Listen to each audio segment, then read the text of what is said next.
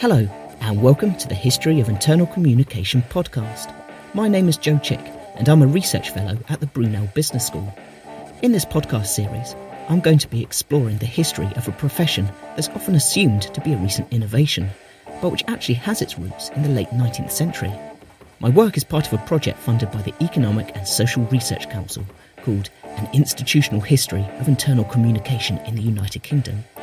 For this first episode, I'm going to be joined by the two people who came up with this project Michael Heller from Brunel University London and Mick Rowlinson from Exeter University. They will be talking to me today about how they came up with the project, what questions they hope we can answer through our research, and most importantly, how they hope it will contribute to the internal comms profession itself. The first question that I suppose I want to ask you then is how did this project originate? Okay. Uh, well, I'll I'll I'll start on that and then I'll hand over to Mick. Um, it, it actually goes way back. It goes right back to um, I think 1999, 2000. So it's it's old. Um, it when I started my PhD. So my my PhD was um on a, a history of clerical workers, history of clerks. Uh, and I think I started the I started it in 1998, and I think I started the archival research in 1999. And um, I, I I I wanted to look at their work life, their experience of work. So I started going to archives. So I went, for example, to the Royal Bank of Scotland.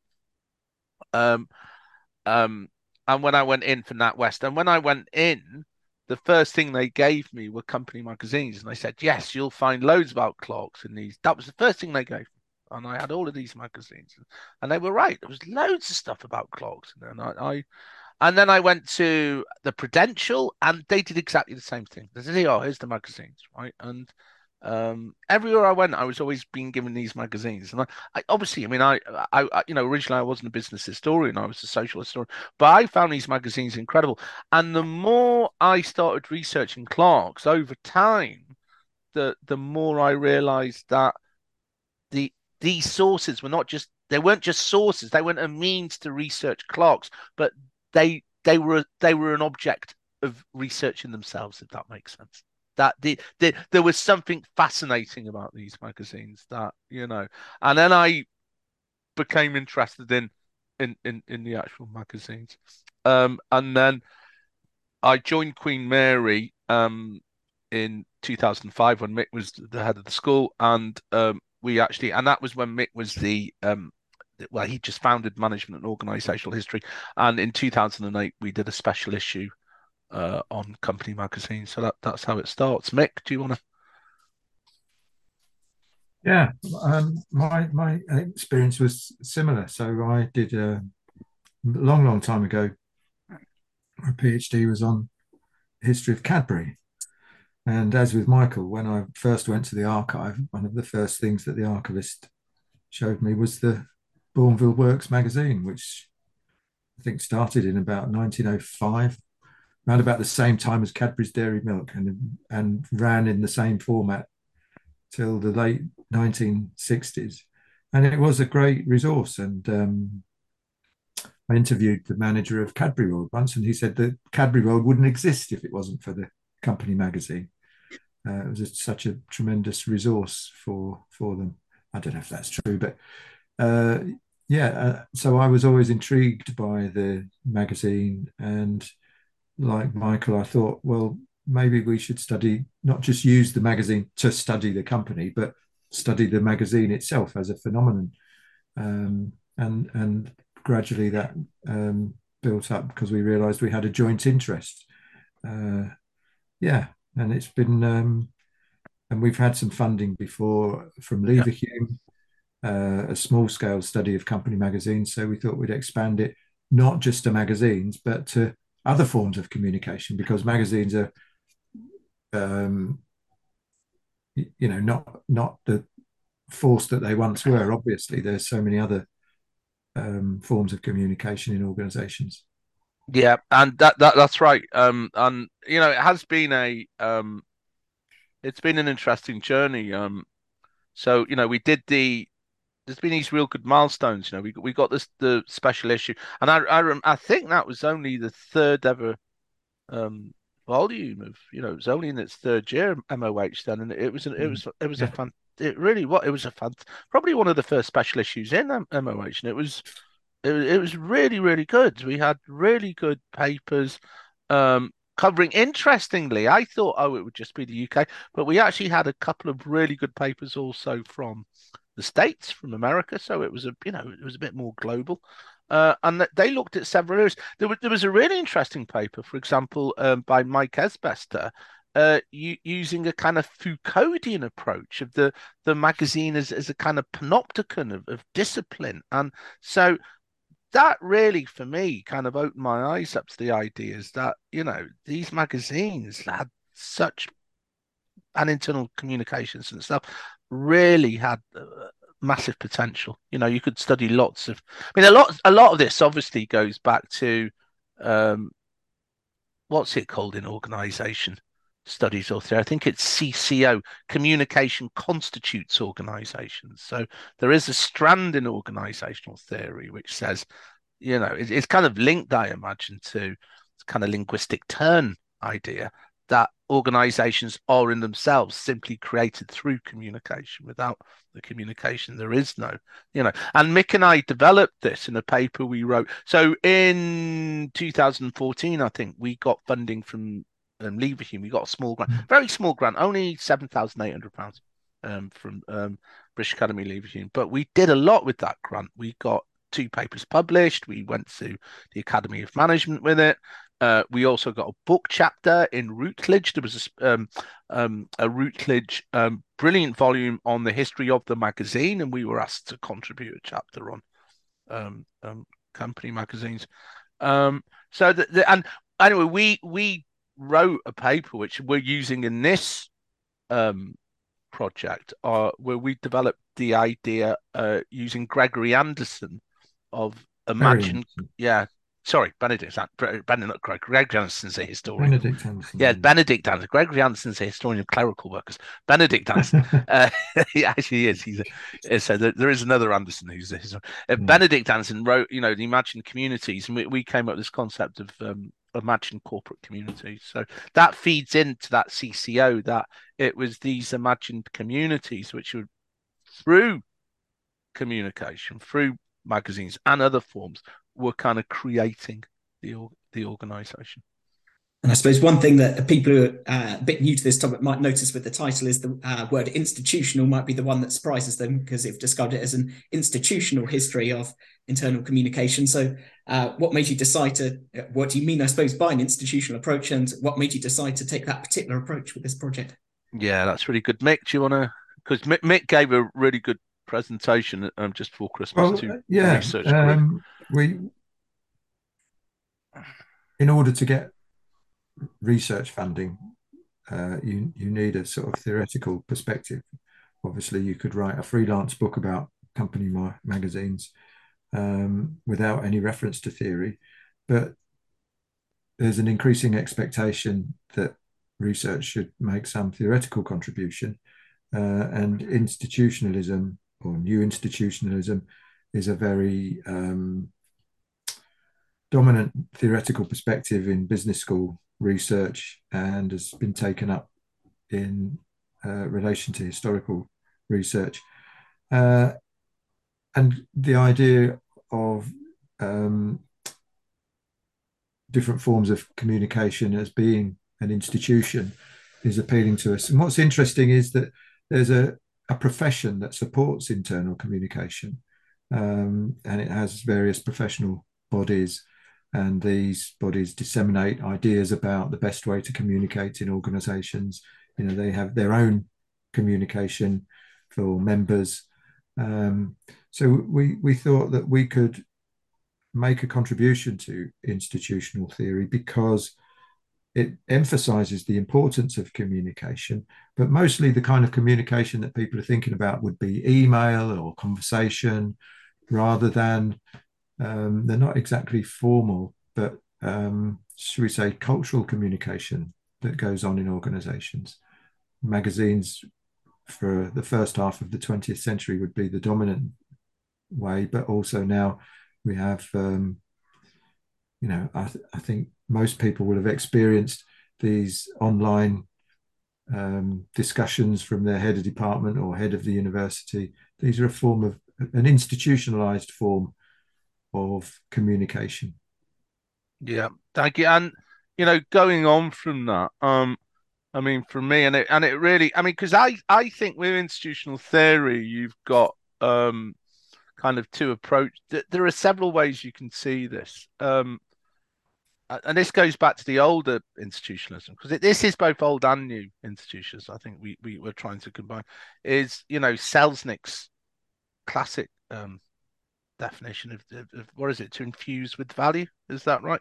Institutionalization yeah. is the institutionalization is the infusion of value within. So what what beyond this functional necessity beyond so the functional yeah you know the, the magazine doesn't just exist yes. or the the um the, the, the talks by your vice chancellor or head of your organization, um, podcasts, etc., they don't exist just as a functional means of communicating. They they take on a, a, a meaning, and um, so if they stop doing them, you lose that meaning. You don't just lose the functional means of communication; you lose the meanings attached to it.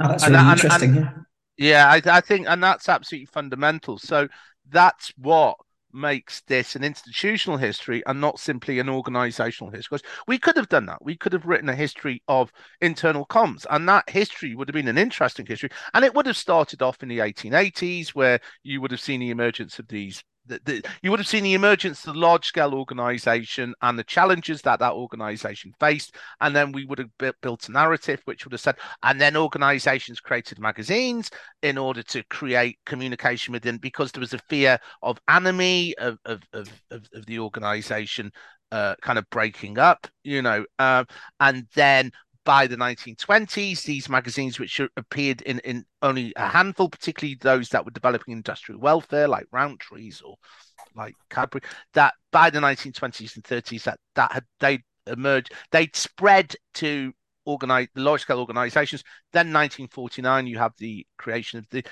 they professionalized the British Association of Industrial Editors, and then in the 50s and 60s, over. But then at some point in the 60s, because of mass strikes, you know, uh, industrial strife, magazines kind of collapse, uh, and a new form of communication comes in, which we call internal communication, which we have today. That that would have been a, a, a, good history, but it would have been. I don't think that history would have told you the whole story because the problem with that narrative, it, it, it would have seen magazines as, as fundamentally functional phenomenon. And, and as we say, an institutional approach says no, that these magazines, we're not denying that magazines do not have an economic or functional purpose, but we're saying they're much more than that. And that and that's what institutionalism says. It says you have to look at organizations not just as economic phenomena, but also as social cultural phenomena, and that that these these magazines and later on other forms, briefing groups in the 1960s, what today what we call teams meetings. So what happens in the 60s and 70s is a new form of communication comes into organizations, and of course that ties in with the emergence of the flattening of the organization, um, uh, the um, I, I don't know um, the introduction of, of teams within organizations or they become more prevalent. Anybody you know when you teach org theory you always teach or org studies you teach team working. It, it's no coincidence that these briefing groups kind of come in around about the late 60s 70s uh, the magazine's still there but what we see now is it's almost in institutional theory we would call this deinstitutionalization and reinstitutionalization. The magazine is the dominant form of internal comms is deinstitutionalized and it's reinstitutionalized by a, a new form of communication. Um, the other thing, of course, which for me also, so that's one approach which is fundamental. I mean, and for me, it's interesting. I mean, because like I say, I actually um, didn't start off as a business organizational historian. I was I was a social historian, and one his, historian who's always had a big influence on me is um, Ross McKibben, who is an incredible um, social historian. He he wrote an amazing book um, called Class and Class Cultures, and before that, and he wrote um, I forget it was a collection of essays, and in that he wrote about work in in in in in the interwar period in the 20s but no actually worked from the 1880s up to the 1960s and one thing he emphasized and and I that always caught my attention that if we study work we have to go beyond the merely economic that workers would often see work as a, a, not just an economic center but also a social center. You know there would be social clubs. They would um, they would meet friends there. And it's interesting when I was talking about the project, I, I spoke, I forgot who it was, but I spoke to one person, and she used to live in Staffordshire, where that that used to be where General Electric was in Stafford. There's huge General Electric there, and she grew up there. And she was saying, yeah, she said, I remember, I didn't just grow up in Stafford, I grew up in General Electric. There was, you know, there was a whole community around that. Um, and I think that for me has always been my approach to, you know, studying the history of business and organizations, mm-hmm. that we cannot simply study it purely from a functional or economic perspective, that we have to also, and that, so when I came across institutional theory, I thought, yes, this is the way we can. It, it, it was exactly what I wanted to use. The, the other thing, by the way, very quickly, is institutionalization. This is also obviously an institution is an ingrained or embedded social structure, which is just taken for granted. You know, it, it structures, you know, our reality, what we do, it regulates, it creates the rules of the games. One thing we're looking at is how look in 1880 if you'd gone to an organization you wouldn't have said where is your company magazine you wouldn't have expected it and if you if there had been one you would have said what's this whereas by 1920 1930 it's becoming institutionalized. It's becoming expected. Mm-hmm. and not only is that happening, but the way it's being done, this is what's called institutionalized isomorphism. It's becoming the same. So magazines suddenly start looking the same everywhere you go. Yeah. And the professionalization, we that's what we're going to be looking at. We're going to be looking at how the professionalization, the institutions of internal communication, how they exist alongside the organizations that use that communication. So that institutional approach will structure and embed the, the way we do this history. And what are the key questions then that you think your institutional approach will be able to help uh, with answering? I think Mick, Mick, Mick, Mick actually designed mm. most of the questions for the for the research mm. project. So, well, I kind of came up with them. Mick, Mick made them clever. Oh. Well, the first question is how to write a, a history like this. So we, you know, we've we've worked. Uh, Michael's just uh, got a paper accepted to be published in uh, a journal, very good journal called Organisation Studies, about how to do historical research in a business school context in organisation studies. So the, the first question is is is how to write it, um, and how did these different forms of communication become institutionalized? What were the roles of the professional bodies? Um, but also, then, what are the discourses? What are the discussions that take place within these different kinds of communication? You know, they're not random what they put in magazines or what they discuss in briefing groups. They start to converge, uh, so we can analyze what what's the content um, how did they imagine organization members as being part of a community of the organization? Um, and then an important question, because we really, one of the things we're really interested in are the professions associated with internal communication. Um, there are the professional bodies of internal communication itself, but also other interested bodies of marketing, public relations, human resource management, um, and how did they play a role in professionalizing the content of magazines? Um, and a particular interest that we have, this derives from institutional theory, is a term that people use of rhetorical history, how in the content of lots of mm. internal communication, there's lots of historical references. People mm. refer to the history of their organization. So, how do they use the history of their organization? How does that help organizations make their organization members feel part of the organization?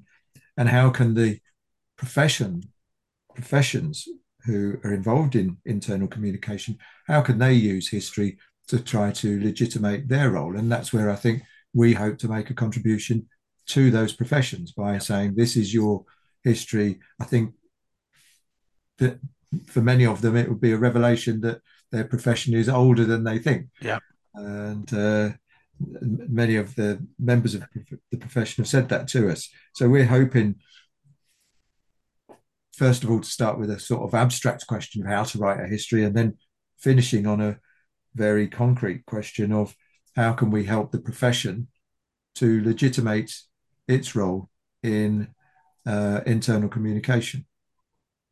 Yeah, and and uh, thank you, Mick. And yeah, so it, it it's you know we've got these six questions, and um, they kind of start off from I imagine what you could call the historiographical, uh, and then it kind of gets into the the meat of this history, this institutional history, and then we kind of go off to rhetorical history because rhetorical history is our second big theory. You know, we've got institutional, but as Mick said, rhetorical history has actually grown out of institutional theory you know so they're they're kind of linked with each other. Um and as i've said you know because you know we, we've been studying in these magazines and other forms of internal communications for years you know um i think we've got five publications already on on on this you know we've got we've got publications in business history british journal of, of, of management Routledge. So you know, we we've you know management organization history, um, and one of the things we've kind of noticed a lot is there's a lot of rhetorical history. So rhetorical history, for those uh, viewers and listeners who don't know what that is, that that is basically um, it, it shouldn't be seen as history. Rhetorical history is not the same as what we we would imagine history to be. These are historical narratives which organizations create of themselves. Yeah. Um, we see rhetorical, and they're very much they're more concerned with the present than the past. They're often used as ways to legitimize the organization, to create organizational identification. Uh, they're used for both internal audiences and external audiences. If you go on a website, if you go on a website of any organization, of Google, of Rolls Royce, of whatever, you will find a rhetorical history. It'll be about us, our history. And of course, if you think of organizations that really use their history, um, you know, what John Balmer, um, Professor Balmer, has called kind of heritage corporate heritage organizations. So organizations like Cadbury, you know, the Royal Mail, uh, the London Underground, they really use their history as, as a means of creating their identity, their branding, and, and so, their culture. And so that's what we mean by rhetorical history. These rhetorical histories are not created by historians; they they tend to be created by uh, managers, communication people, public relations, branding people. That they'll create them. And one thing we have seen, and obviously, you know, the development of rhetorical history by Roy Suddaby and you know Bill Foster, that really helped clarify this for us. We'd noticed it already, is there is a lot of the content of the magazines and of other forms of, you know, intranets, for example, is history. You, you'll see it all the time. There'll be essays about our history, remembering the past. And of course, where it really comes up heavily is is and Mick's written about this, you know, years ago, 1993, Mick and John Hasselhoff, uh, the history of the history of Cadbury's, you you often see them coming up in centenaries. You know, when it's the so it, mm. you know John Lewis when it was their 50th or 100. Does it the, the whole magazine will just be about our history? Yeah, and these are rhetorical histories. They they they are a major form of the content of of of mm. these. So I think you know having such a big grant where we're going to look at so many, it's going to be a very exciting uh, opportunity to expand on not just institute. So, you know, what we're trying to do is several things here. We're, we're trying to create a history of internal comms in it. So, this has not been written, but we're also trying in the process to develop our understanding of historical institutionalism and, and, and, and of rhetorical history. Yeah, and you've talked there quite a lot about how internal communications is relevant to rhetorical history, and then on the institutional theory side of things, what kind of unique role do you think that uh, internal comms will be able to play in uh, adding to that field of study? Oh, I, I think a lot. I, I, I think a lot. I mean, first of all, I'd, I'd just like to go back to what Mick was saying, and this is really interesting about the rhetorical history of of of internal communication. And when we're talking about in, internal communication, we we need to look at this in two ways. By the way, we need to look at it as as a professional practice. Yeah, the the profession of internal communication. And but then there, sorry, no, I said that wrong. There is the profession of internal communication, and there is the practice of internal communication. If that makes sense, the, the stuff it actually creates. Um, and what's interesting is um, if you think about this, if you are a profession, what's one of the first things you do, particularly if you're a new profession? Yeah. So a good example of this historically is the emergence of, of pharmacy as a profession, because pharmacists often were look if you and if you've done any research, they were looked down upon in the 19th century. They were seen as quacks, as you know, people just making sometimes poison. Well, medicine, don't forget, pharmacy used to be called poison. So the Poisons Act of 1905, I think, or 10, regulated farm. So pharmacists were actually they they they were seen as a very kind of derogatory quite a dodgy group. Um, solicitors are a good example of that. If you've ever read any Victorian novels, yes, uh, you know, solicitors were, were kind of seen as con men who, who always. And what both those groups did is they professionalized to give themselves legitimacy.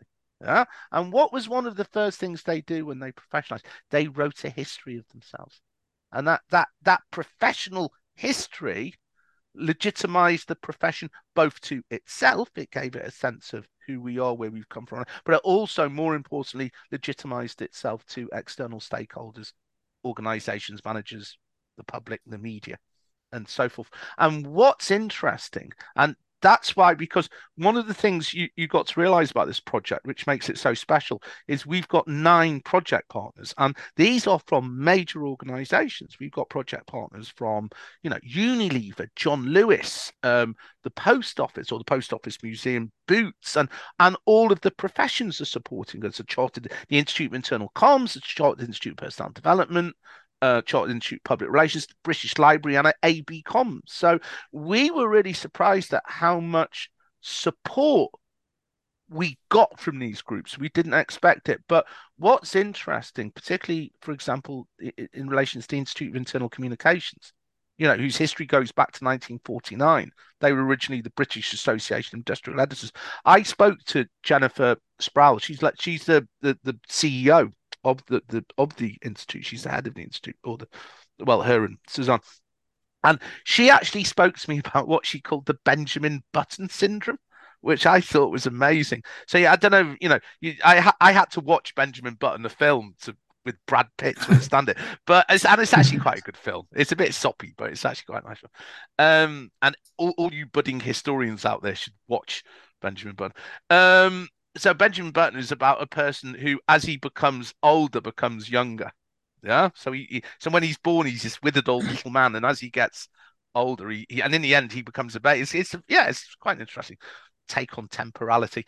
Um, and um, what she was saying, what she meant by that Benjamin Button syndrome is she said, look, as a profession, we we've been around since whatever the 1880s. We, we've been around for nearly 150 years, but if you talk to people, they think we're new. They so so what she was saying is, as we get older, we become younger. Uh, mm-hmm. And I thought it's really interesting, right? Uh, and and what she said was, and and uh, you know, you could almost see the, the exasperation, but also she laughed. It was really interesting. She said, even our members think we're young. Uh-huh. so even the people who do internal comms. So what they're hoping we do is actually write a a history of internal comms, which obviously will not just be for them, it will be for historians and other people, but it will be for the profession as well. And I think the idea will be that that by writing this history, it will give the profession a sense of its professional identity and its, its legitimacy. So that's really that's for me i don't know that's social impact that is impact that's where historical research is really relevant to what's going on in the in the in, in the present. And then, yeah, I guess thinking about some of the practicalities of what we'll actually be doing on this project. So, what research methods are you going to be uh, using for undertaking the research? Oh, Mick, you can do it because that's Mick's big area. well, uh, yeah, that, that that is an important question because uh, I think this must be one of the largest um, grants for a historical project under the heading of management from the Economic and Social Research Council. Um, so we had to think very carefully about how to justify our research method. So this is going to be an archival based piece of research, mainly qualitative, a little bit of quantitative research. Um, so it means the team, me, you, Joe, Michael, visiting company archives, trying to ask the archivists what's the best stuff to look at in the archives to figure out the content of the magazines and the discussions around uh, different forms of communication, what were the best forms of communication. Um, staff surveys are a form of communication. They often ask yep. a question yep. about how do you get your information to try to figure out which are the best forms of communication that the organization members are, are relying on.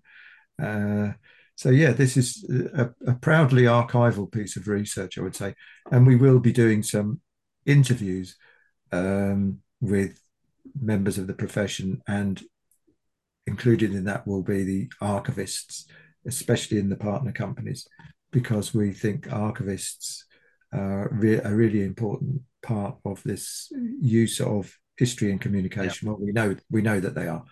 Um, and there are kind of, I think both of these professional groups are under researched. So it should be fun talking to people who are not regularly being interviewed.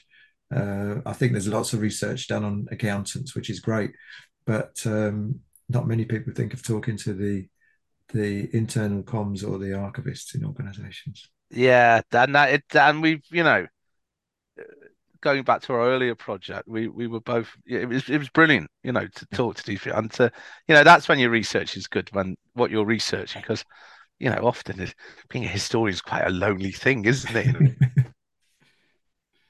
Archivists are quite often surprised that we actually want to talk to them rather than about their role, rather than just about how do we get the stuff out of the archive. We will be doing that, but we'll also be asking the archivists about their their role in communication because that's yeah. a big part of their job now.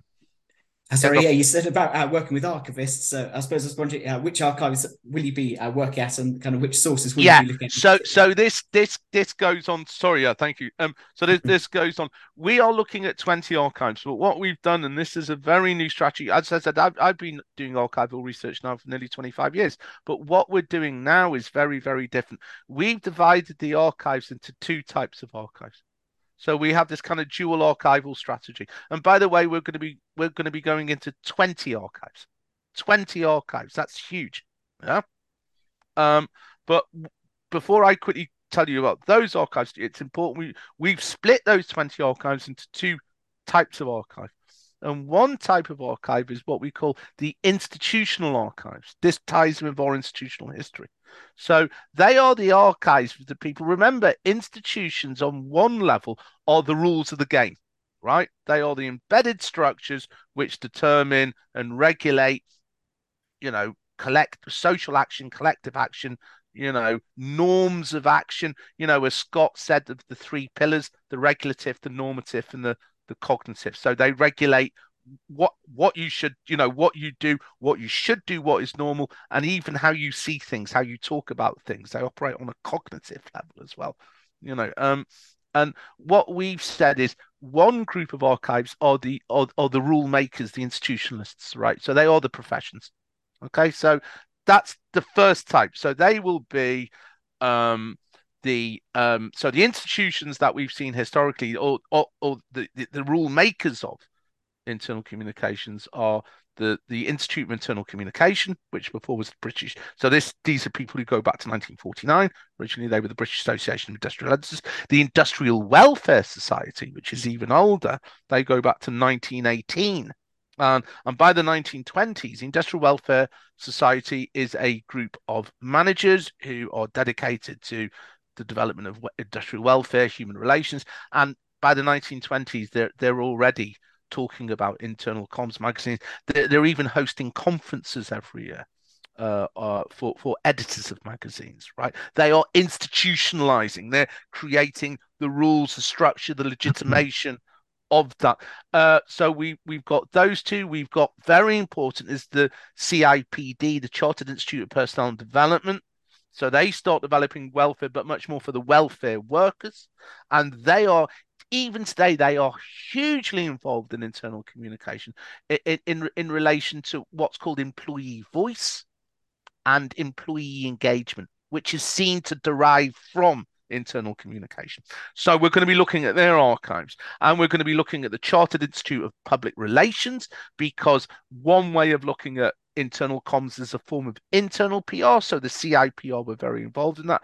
And actually, we're going to be looking at another organization, AB Comms. And AB Comms are really interesting. The AB Communications are one of Britain's biggest uh, agencies for communication and inter- they do other things, but internal communication is one of their big things. And what's interesting with internal comms of the history is by the 1960s, companies begin to outsource their internal communication. And actually, today, if you go into a big organization, um, most, for example, Royal Mail. Royal Mail's internal comms is actually not done by Royal Mail anymore. It's done by AB Comms. It's been outsourced. Yeah. And um, AB comms are really interesting. I mean, they originated in the 1960s, so they're one of the big institutional players within internal comms, and uh, they they have huge clients. They they do internal communication for clients like um, I think uh, Hitachi, KPMG, you know, um, Royal Mail, the London Underground. You know, these are one of Britain. So they we see them as and and they kind of do institutionally things. They often they have podcasts. Katie Macaulay, she's you know incredible individual within internal comms. She does, they do workshops, they do one day kind of conferences. So they're kind of institutionalizing. So so we've got that and we call them the rule makers the institutionalists and then on the other side we're going to look at the organizations who use that who embed those institutions so we who, who do the so the people who practice the internal comms and they will be organizations such as uh, unilever john lewis Boots, uh, Royal Mail. Uh, we're even looking at the British Army, which will be really interesting. Uh, hmm. Shell, the railways, um, um, the coal board. Yeah, coal was very, you know, obviously one of you know, historically one of Britain's biggest sectors.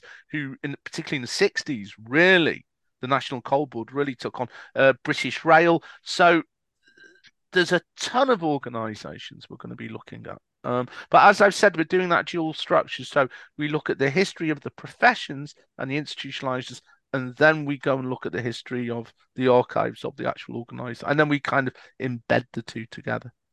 Yeah, and it's interesting how you say obviously some of those case studies are organisations that are still today uh, leading the way with internal communication. So, uh, what will the project be doing to actually kind of engage with these professionals? What kind of activities will be going on on that side of things? Oh, that that's we're we're going to be doing a lot actually. Um, and, again, this is our kind of you know our, our, social impact, you know, knowledge exchange, knowledge transfer. Um, we're going to be um holding workshops for organizations that want to improve their internal communication and particularly use more history in their internal comms. Yeah.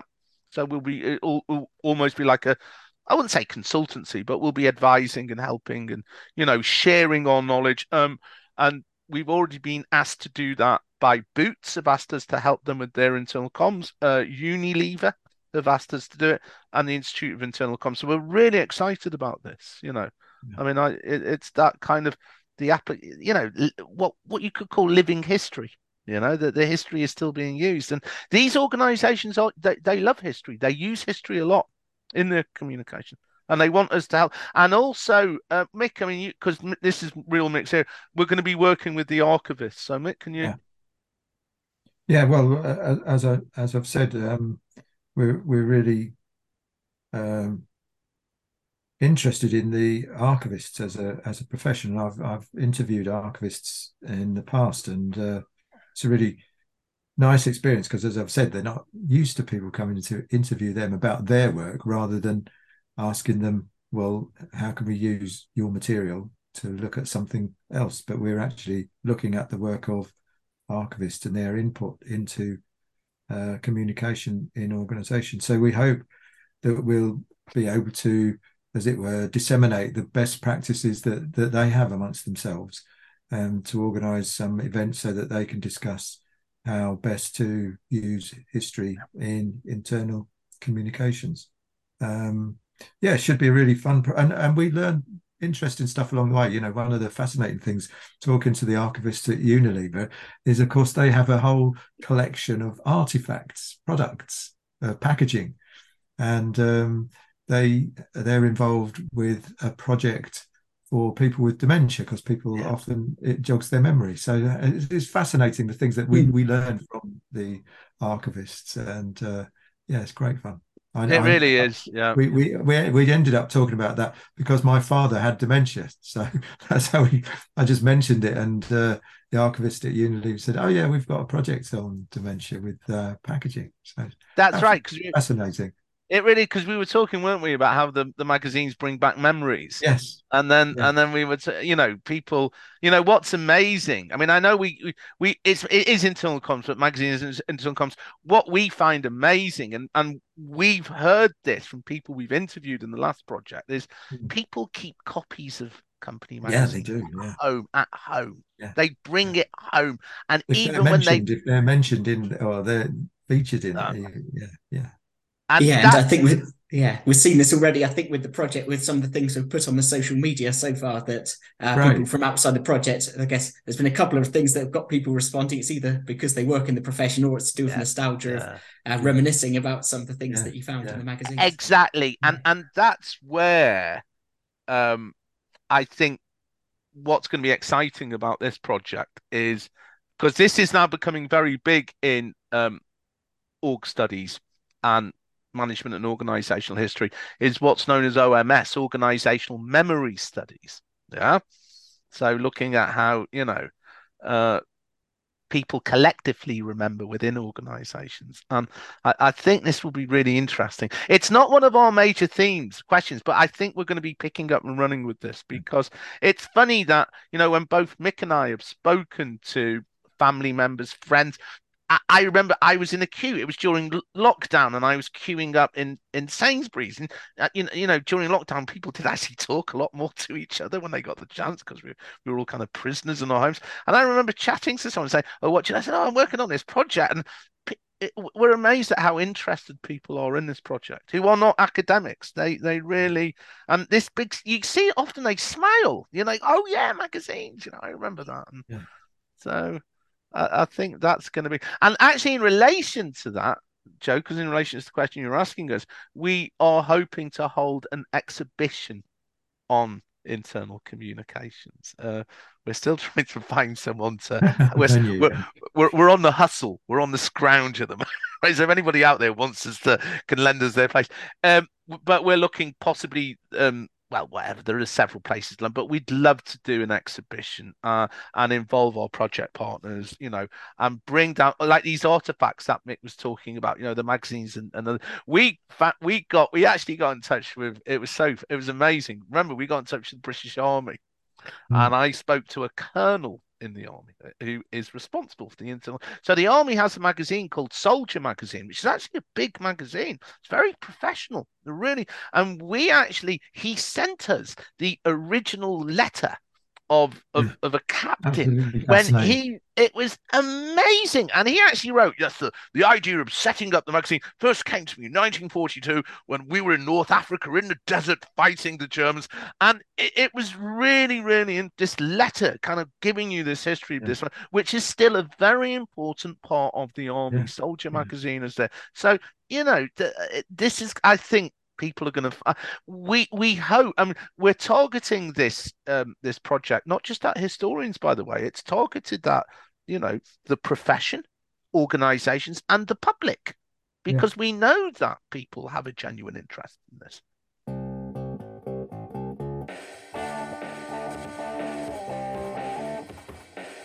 So that's it for today's podcast. Thanks again to my guests, Michael Heller and Mick Rowlinson, for speaking to me today. And thank you, listeners, for tuning in to the first episode of the History of Internal Communication podcast. Come back again next month to listen to the second episode, when we will be speaking to Suzanne Peck and Jen Sproul, the President and Chief Executive of the Institute of Internal Communication. We have lots more guests lined up to join us in future episodes, including internal communication professionals, academics, and archivists. In the meantime, check out our website www historyofinternalcomms.org, where there are lots of blog posts and historical articles to read, I look forward to you joining us again next month.